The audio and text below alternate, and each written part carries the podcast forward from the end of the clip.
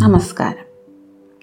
ഇടശ്ശേരി ഗോവിന്ദൻ നായരുടെ വളരെ പ്രശസ്തമായ ഒരു കവിതയാണ് ഭൂതപ്പാട്ട്. വള്ളുവനാട്ടിൽ പ്രചാരത്തിലുള്ളൊരു നാടോടി കഥയാണിത്. ആ കഥയാണ് ഇന്ന് ഞാൻ പറയാൻ പോകുന്നത്. എല്ലാ വർഷവും വിളവെടുപ്പ് ഉത്സവത്തിന് പൂതം വീടുകളിൽ വരും. കാതിൽ പിച്ചളത്തോടെയും കഴുത്തിൽ മാലകളും ചായമണിഞ്ഞ കിരീടവും വെള്ളപ്പാവാടയും ഒക്കെ ഇട്ട് വരുന്ന പൂതത്തിനെ കാണാൻ തന്നെ നല്ല ഭംഗിയാണ്. ഈ പൂതത്തിന്റെ കഥയാണ് ഇടശ്ശേരി നമ്മൾക്ക് പറഞ്ഞു തരുന്നത്. ഈ പൂതം പണ്ട് ഇത്ര പാവമൊന്നുമല്ലായിരുന്നു. നമ്മളാരും വീട്ടിൽ കയറ്റാത്ത ഒരാളായിരുന്നു പൂതം കാരണം എന്താണെന്നറിയാമോ? പറയന്റെ കുന്നിന്റെ തെക്കേ ചെരുവിലെ പാറക്കെട്ടിന്റെ അടിയിൽ കിളിവാതിലിൽ കൂടി പുറത്തേക്ക് നോക്കിയിരിപ്പാണ് പകലൊക്കെ പൂതം അവിടെയാണ് പൂതത്തിന്റെ താമസം. പൈക്കളെ മേയ്ക്കുന്ന ചെക്കന്മാർ തണലത്ത് വിശ്രമിക്കാനിരിക്കുമ്പോൾ പൈക്കളുടെ കൂടെ ആരുമില്ലല്ലോ. അപ്പോൾ ആ പൈക്കളുടെ പാൽ കട്ടുകുടിക്കും ഈ പൂതം പിന്നെയോ? വൈകിട്ട് വീട്ടിലെത്താൻ ധൃതി പിടിച്ചു പോകുന്ന ആൾക്കാരെ വഴി തെറ്റിച്ച് കളയും. ഭൂതം വഴി തെറ്റിച്ചാൽ നടന്നാലും നടന്നാലും വീടെത്തില്ല എത്ര നടന്നാലും വീടെത്താതെ ക്ഷീണിക്കുമ്പോഴാണ് ഭൂതം വഴിതെറ്റിക്കുന്നതാണെന്ന് ആൾക്കാർക്ക് മനസ്സിലാകുന്നത്. അപ്പോൾ ഇത്തിരി വെറ്റില മുറുക്കാനുള്ള കൂട്ട് വഴിയിൽ വെച്ചാൽ മതി. ഭൂതം വഴി കാണിച്ചു കൊടുക്കും. ആൾക്കാർ പോയി കഴിയുമ്പോൾ ആ വെറ്റില എടുത്ത് ഭൂതം നന്നായിട്ട് മുറുക്കും. എന്നിട്ട് തെച്ചിപ്പൊന്തയിലേക്ക് നീട്ടിയൊരു തുപ്പ് തുപ്പും. അങ്ങനെയാണ് തെച്ചിപ്പൂവിന് ചുവന്ന നിറം വന്നത്. പിന്നെയും ചെയ്യും ഭൂതം പല കുന്നായ്മകളും. വൈകിട്ട് വളരെ വൈകി യാത്ര ചെയ്യുന്ന ചെറുപ്പക്കാരെ ഈ ഭൂതം വിളിച്ച് കരിമ്പനയുടെ മുകളിൽ കൊണ്ടുപോയി കളയും. കരിമ്പന കരിമ്പനയാണെന്ന് ആൾക്കാർക്ക് തോന്നില്ല അത് ഏഴുനിര മാളികയാണെന്നേ തോന്നൂ. ഭൂതം ചെറുപ്പക്കാരെ കരിമ്പനയുടെ മേലെ കൊണ്ടുപോയി ചോരയും നീരും വലിച്ചു കുടിക്കും. എന്നിട്ട് പറയേണ്ട കുന്നിലെ മറ്റേ ചെരുവിൽ എല്ലും മുടിയും കൊണ്ടിട്ട് കളയും. അങ്ങനെയൊക്കെ ദുഷ്ടത്തരങ്ങൾ ചെയ്തിരുന്ന ഒരു ഭൂതമാണ് ഇപ്പം എല്ലാ വീട്ടിലും കയറി നെല്ലും അരിയും ഒക്കെ വാങ്ങിക്കൊണ്ട് പോകുന്നത്. ഈ പൂത ഇത്ര പാവമായത് എങ്ങനെയാണെന്നാണ് പൂതപ്പാട്ട് നമുക്ക് പറഞ്ഞു തരുന്നത്. ആറ്റുവക്കത്തെ മാളിക വീട്ടിൽ ഒരു നങ്ങേലിയമ്മ ഉണ്ടായിരുന്നു നങ്ങേലിയമ്മയ്ക്ക് ഒരുപാട് കാലം ആറ്റു നൂറ്റിരുന്നിട്ട് ഒരു ഉണ്ണി ഉണ്ടായി സുന്ദരൻ ഉണ്ണി. ഉണ്ണിക്ക് അരയിൽ പൊന്നുകൊണ്ട് കിങ്ങിണിയുണ്ട്. കാതിൽ കുടക്കടുക്കനുണ്ട്.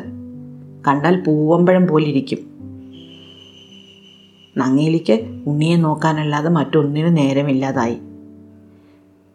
ഉണ്ണിക്ക് ചോറ് കൊടുക്കുന്നു പാൽ കൊടുക്കുന്നു പാവ കൊടുക്കുന്നു.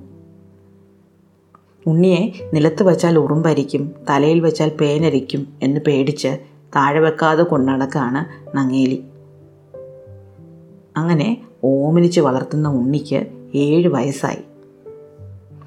അവനെ പള്ളിക്കൂടത്തിൽ ചേർത്തു.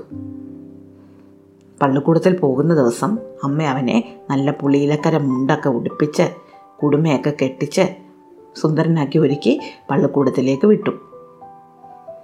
പണ്ടൊക്കെ ബുക്കിലല്ല എഴുതുക? എഴുത്തോലയിലാണ്. എഴുത്തോലയും എഴുത്താണിയും. എഴുത്തോലയും എഴുത്താണിയും ഒക്കെ പിടിച്ച് സുന്ദരനായിട്ട് ഉണ്ണി പോകുന്നത് നോക്കി അമ്മ വയലിന്റെ കരയിൽ നിന്നു. ദൂരേക്ക് നടന്ന് നടന്ന് ഉണ്ണി മറയും വരെ അമ്മ നോക്കി നിന്നു. ഉണ്ണിയോ കുന്നിന് മുകളിൽ കയറി. അവിടെ കന്നും ബൈക്കളും മേയുന്നതൊക്കെ കണ്ടു നിന്നു കുറച്ച് നേരം.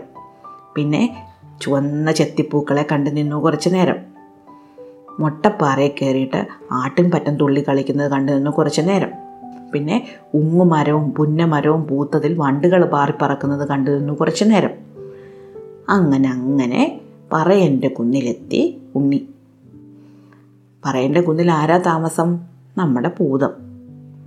പൂതം ഇങ്ങനെ പാറയുടെ വിടവിലെ കിളിവാതിലൂടെ എത്തി നോക്കിയിരിക്കുമ്പോൾ പൂവമ്പഴം പോലത്തെ സുന്ദരനായ ഉണ്ണി എഴുത്തോലയും എഴുത്താണിയും ഒക്കെ പിടിച്ച് നടന്ന് നടന്ന് വരുന്നത് കണ്ടു. കണ്ടതും ഭൂതത്തിന് സങ്കടം വന്നു. എനിക്ക് ഇങ്ങനത്തെ ഒരു ഉണ്ണി ഉണ്ടായില്ലല്ലോ എന്ന് ഭൂതത്തിന് സങ്കടം വന്നു. എന്നിട്ടോ ഭൂതത്തിന്റെ വേഷത്തിൽ ഉണ്ണി അടുത്ത് ചെന്നാൽ ഉണ്ണി പേടിക്കും. അതുകൊണ്ട് ഭൂതം ഒരു ഓമന പെൺകിടാവിന്റെ വേഷത്തിൽ മരത്തിന്റെ ചുവട്ടിൽ നോക്കി നിന്ന് ഉണ്ണി വരുന്നത് നോക്കി. ഉണ്ണി വന്നപ്പോൾ ഉണ്ണിയോട് കുഞ്ചിക്കൊണ്ട് പറയാണേ ഉണ്ണി ആ ഓലയും എഴുത്താണിയൊക്കെ ഞാൻ കളഞ്ഞിട്ട് എന്റെ കൂടെ വാ. നമുക്ക് പോയി കളിക്കാം.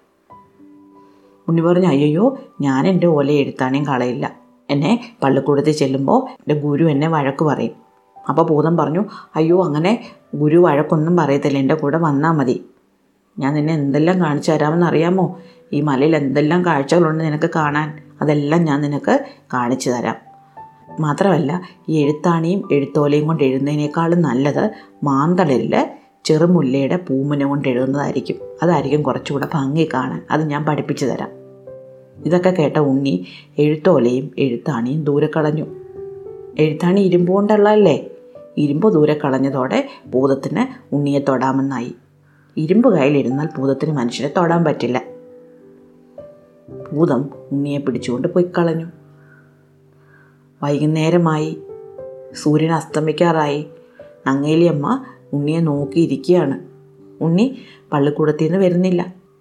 നങ്ങേലിയമ്മയ്ക്ക് സങ്കടമായി. നങ്ങേലിയമ്മ ആറ്റിൻകരയിൽ അങ്ങോളം ഇങ്ങോളം ഉണ്ണി ഉണ്ണി എന്ന് വിളിച്ചു നടന്നു. അവളുടെ കരച്ചിൽ കേട്ട് വെള്ളത്തിൽ കളിച്ചുകൊണ്ടിരുന്ന പരന്മീനുകൾ പോലും മിണ്ടാതെ നിന്നുപോയി. ആളില്ല പാടത്തിൽ അങ്ങോട്ടും ഇങ്ങോട്ടും ഉണ്ണിയെ വിളിച്ച് കരഞ്ഞുകൊണ്ട് നങ്ങേലിയമ്മ നടന്നു. കുന്നിൻ ചെരുവിലെ കൂർത്ത കല്ലിലൂടെ ഉണ്ണിയെ തിരക്കി അമ്മ നടന്നു.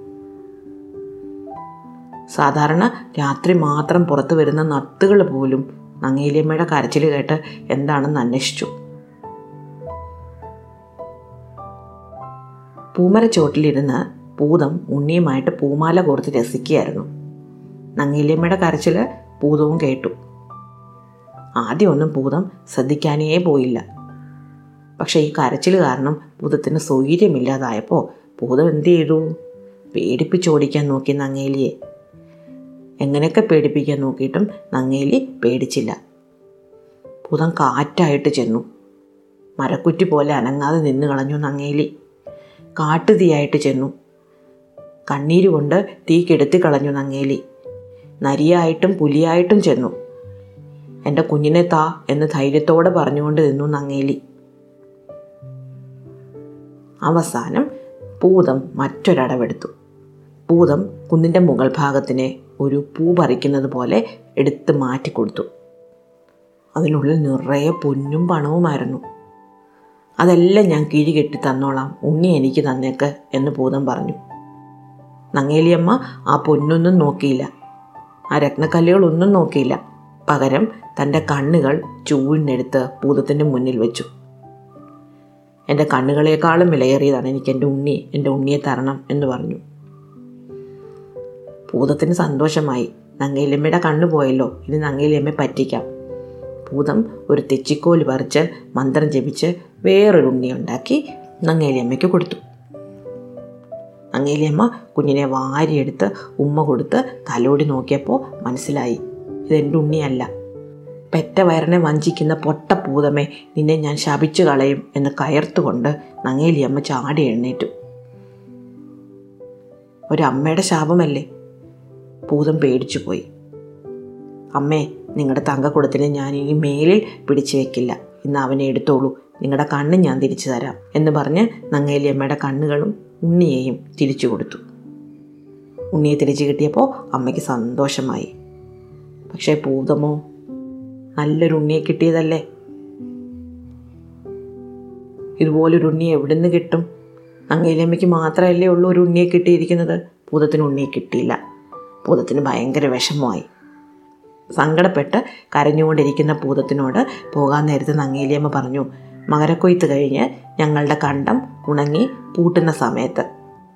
ഞങ്ങളുടെ കണ്ടത്തിൽ പൊന്നു കൂട്ടുന്നത് പോലെ നെൽമണികൾ കൂട്ടിയിടുന്ന സമയത്ത് ഞങ്ങളുടെ ഉണ്ണിയെ കാണാൻ നീ വന്നോളൂ. ഞാൻ കാണിച്ചു തരാം. ഭൂതത്തിന് സന്തോഷമായി. അങ്ങനെ തന്നെ എന്ന് പറഞ്ഞ് ഭൂതം നങ്ങേലിയെ യാത്രയാക്കി. പിന്നെ ഭൂതം ഒരു ദുഷ്ടതയും ചെയ്തില്ല. ഭൂതം ഉണ്ണിയെ കാണാൻ വേണ്ടി കാത്തിരുന്നു. പക്ഷേ ഭൂതത്തിനൊരു അബദ്ധം പറ്റി. എന്താണെന്നറിയാമോ? ഭൂതം നങ്ങയിലിയോട് വീട് ഏതാണെന്ന് ചോദിക്കാൻ മറന്നുപോയി. മകരക്കൊയ്ത്ത് കഴിഞ്ഞ് കണ്ട ഉണങ്ങി പൂട്ടുന്ന സമയത്ത് ഭൂതം വന്നു. എല്ലാ വീടുകളിലും കയറി ഉണ്ണി ഉണ്ണീന്ന് വിളിക്കും. എല്ലാവരും ഭൂതത്തിനെ കളിയാക്കും. ഭൂതത്തിന് നെല്ലും തുണിയും ഒക്കെ കൊടുക്കും. അന്നു മുതൽ ഭൂതം എല്ലാ വർഷവും ഉണ്ണിയെ കാണാൻ ഇറങ്ങും. അതാണ് ഭൂതപ്പാട്ടിന്റെ കഥ. ഇഷ്ടമായോ? അടുത്ത കഥ അടുത്ത ദിവസം.